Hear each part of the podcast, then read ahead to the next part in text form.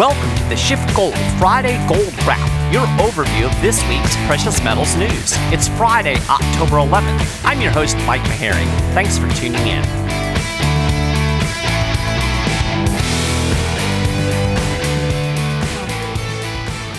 Well, gold has spent most of the week hovering around the $1,500 an ounce mark, but it dipped below that key level on Thursday, basically because U.S. and Chinese officials are talking. Woohoo! Today, President Trump is supposed to meet with Chinese Vice Premier Liu He as the two countries kick off said talks. Trump tweeted, quote, "Big day of negotiations with China. They want to make a deal, but do I? I will meet with Vice Premier tomorrow at the White House." Ooh. One analyst wrote, basically, this has increased the odds of a better deal taking place, and this is exactly what investors have hoped. Woohoo! Theme of the day, woohoo! Okay, whatevs. You all know where I am with this trade deal business. I'll believe there's a deal when I see a deal. And when there is a deal, I don't think it's going to fix the economy. In fact, like Peter Schiff has said more than once, it may well be a buy the rumor, sell the fact kind of thing. It wouldn't shock me at all if a trade deal was the beginning of the big crash. You know, when people quit obsessing over these negotiations, realize nothing substantively is changing and that there are bigger, fundamental economic problems. Now, you know what the trade deal isn't going to change? What the Fed has done to the economy with decades of monetary policy. There are growing expectations that the Fed will cut rates again during the October meeting. On Thursday, we got softer than expected CPI number. It came in unchanged for September. It was the smallest move since January. Analysts were expecting a 0.1% increase. Quote, unquote, low inflation would tend to encourage the Fed to cut rates again, especially given the gloomy economic data that I talked about last week. As you will recall, the manufacturing sector is in a recession based on the ISM Index of National Factory Activity, which is at a 10-year low.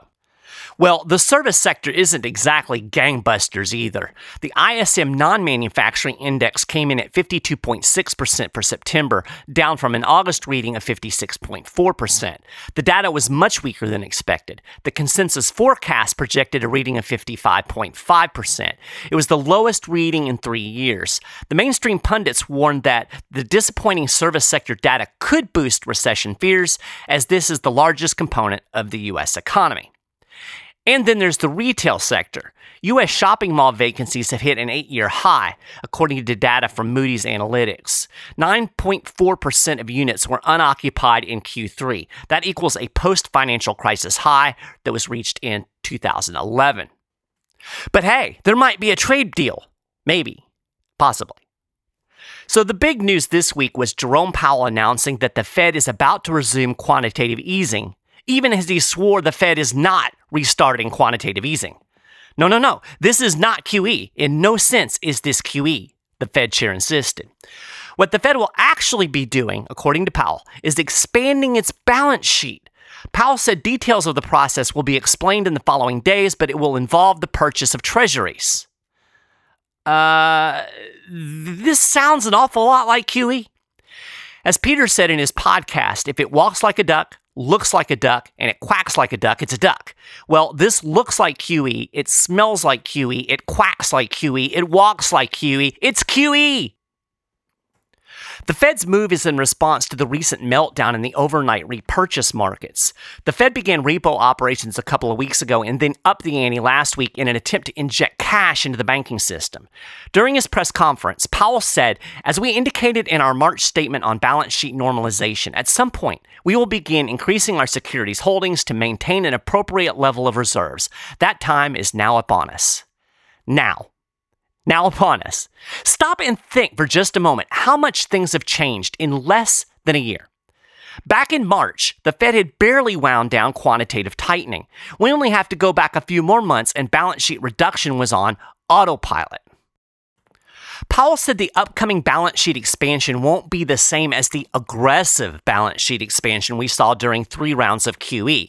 This will be a more organic procedure, similar to Federal Reserve operations before the financial crisis. I don't even know what that's supposed to mean. Organic? You mean like the bananas my wife likes? This is all word salad. It's designed to be opaque. It's smoke. Peter was less generous. He said Powell is lying. Here's the truth. In the last 3 weeks, the balance sheet has grown by $176 billion. Now, I get it. A lot of these bonds the Fed has added are part of the short-term repo operations. Theoretically, some of this should fall off the books. Still, $176 billion. How is that not aggressive? Here's some perspective for you. Before the 2008 crash, the Fed balance sheet was around $800 billion. It took the central bank nearly 100 years to get its balance sheet to $800 billion. It just added $176 billion in just 3 weeks. Now, if you go back to QE3, the Fed was buying $85 billion worth of debt instruments every month. Last week, it added $88.1 billion to its balance sheet in 1 week. So this non-aggressive, organic, non-QE thing that the Fed is doing right now is injecting cash into the economy faster than when the Fed was running a specific QE program. Here's the bottom line as Peter Schiff summed it up. The Federal Reserve is creating money out of thin air and then using that money that it creates out of thin air to buy up debt instruments for the sole purpose of preventing interest rates from rising. In a nutshell, the Fed is trying to manipulate the interest rate. The bureaucrats at the central bank are substituting their judgments for the markets. But hey, there might be a trade deal. Look, the Fed has to keep interest rates low. And what we've seen in the repo markets over the last several weeks tells us that the market is trying to push rates up. I think Powell and company are a lot more desperate than anybody lets on. We cannot have high interest rates in this debt-riddled economy. Speaking of debt, the CBO estimate for the fiscal 2019 federal deficit came out. It nosed in just a hair under $1 trillion. Now, that might sound like good news, but it was still the biggest deficit since 2012. And keep in mind, the budget shortfall has only eclipsed $1 trillion 4 times, all during the aftermath of the 2008 financial crisis. According to CBO estimates, the deficit came in at $984 billion. That amounts to 4.7% of GDP. That's the highest percentage since 2012. It was the 4th consecutive year in which the deficit increased as a percentage of GDP. The debt-to-GDP ratio increased a hefty 26% over last year. Now, the Treasury Department's going to release its official numbers later this month, and I have a feeling they may be a little bit worse than the CBO estimates. The pundits in the mainstream media tend to focus on the Trump tax cuts as the cause for surging deficits, but revenues are actually up. Spending is the real culprit. Revenue was up 4% over fiscal 2018, according to the CBO. Individual and payroll tax receipts increased by $107 billion. Corporate taxes were up $25 billion. That's a 12% increase over last year. Increases in tariff revenue also boosted total government receipts. Meanwhile, spending was up 8% over last year, coming in at $4.45 trillion. There were significant increases in outlays for both domestic and military spending. So we have fiscal stimulus, the likes of which we've only ever seen during the Great Recession. Couple that with monetary stimulus that looks an awful like we're in the middle of a Great Recession. And yet this is the greatest economy in the history of America. Look, I'm a journalist. Math isn't my strong suit, but something here doesn't quite add up. But hey, there might be a trade deal. Okay, there are a couple news items relating to gold I want to cover before I close out the show. The central bank gold buying spree shows no sign of letting up. In fact, it ramped up again in August after ebbing a little bit in July. This according to the latest data released by the World Gold Council. After a relatively modest net increase of 13.9 tons in July, central banks globally took in a net 57.3 tons of gold in August.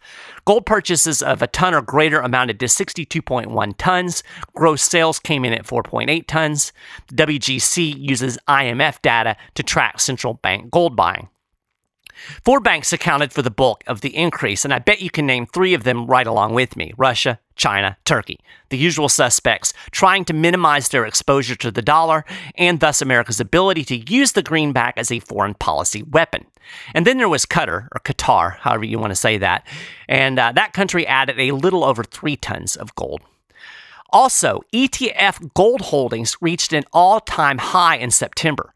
Globally, gold-backed ETFs added 75.2 tons of metal to their holdings last month. This is also from World Gold Council data. That brought total gold holdings with in ETFs to 2,808 tons. That eclipses the previous record that was set back in 2012 when the price of gold was near $1,700 an ounce. Global ETF gold holdings have grown by 368 tons on the year. That's a 13.4% increase. Now, inflows of gold into ETFs are significant in their effect on the world gold market. I've given this little spiel before, but it's worth repeating. There are good reasons to invest in ETFs, but these are not a substitute for owning physical metal. In an overall investment strategy, Shift Gold recommends buying gold bullion first. Now, if you want more information on this to better understand how the whole ETF thing relates to physical gold, talk to a Shift Gold precious metal specialist today. You just got to call 1-888-GOLD-160. Well, that is a gold wrap for this week. Remember, there might just be a trade deal. You can get more details on all of these stories and more, and keep up with the latest precious metals news and analysis throughout the week at shiftgold.com/news. And if you haven't done it already, you can subscribe to the Friday Gold Wrap over at iTunes or on the Shift Gold YouTube channel. Links for all of this stuff on the show notes page. Again, as always, I really appreciate you taking the time to listen to the show. I hope you have a great weekend, and I'll talk to you next week.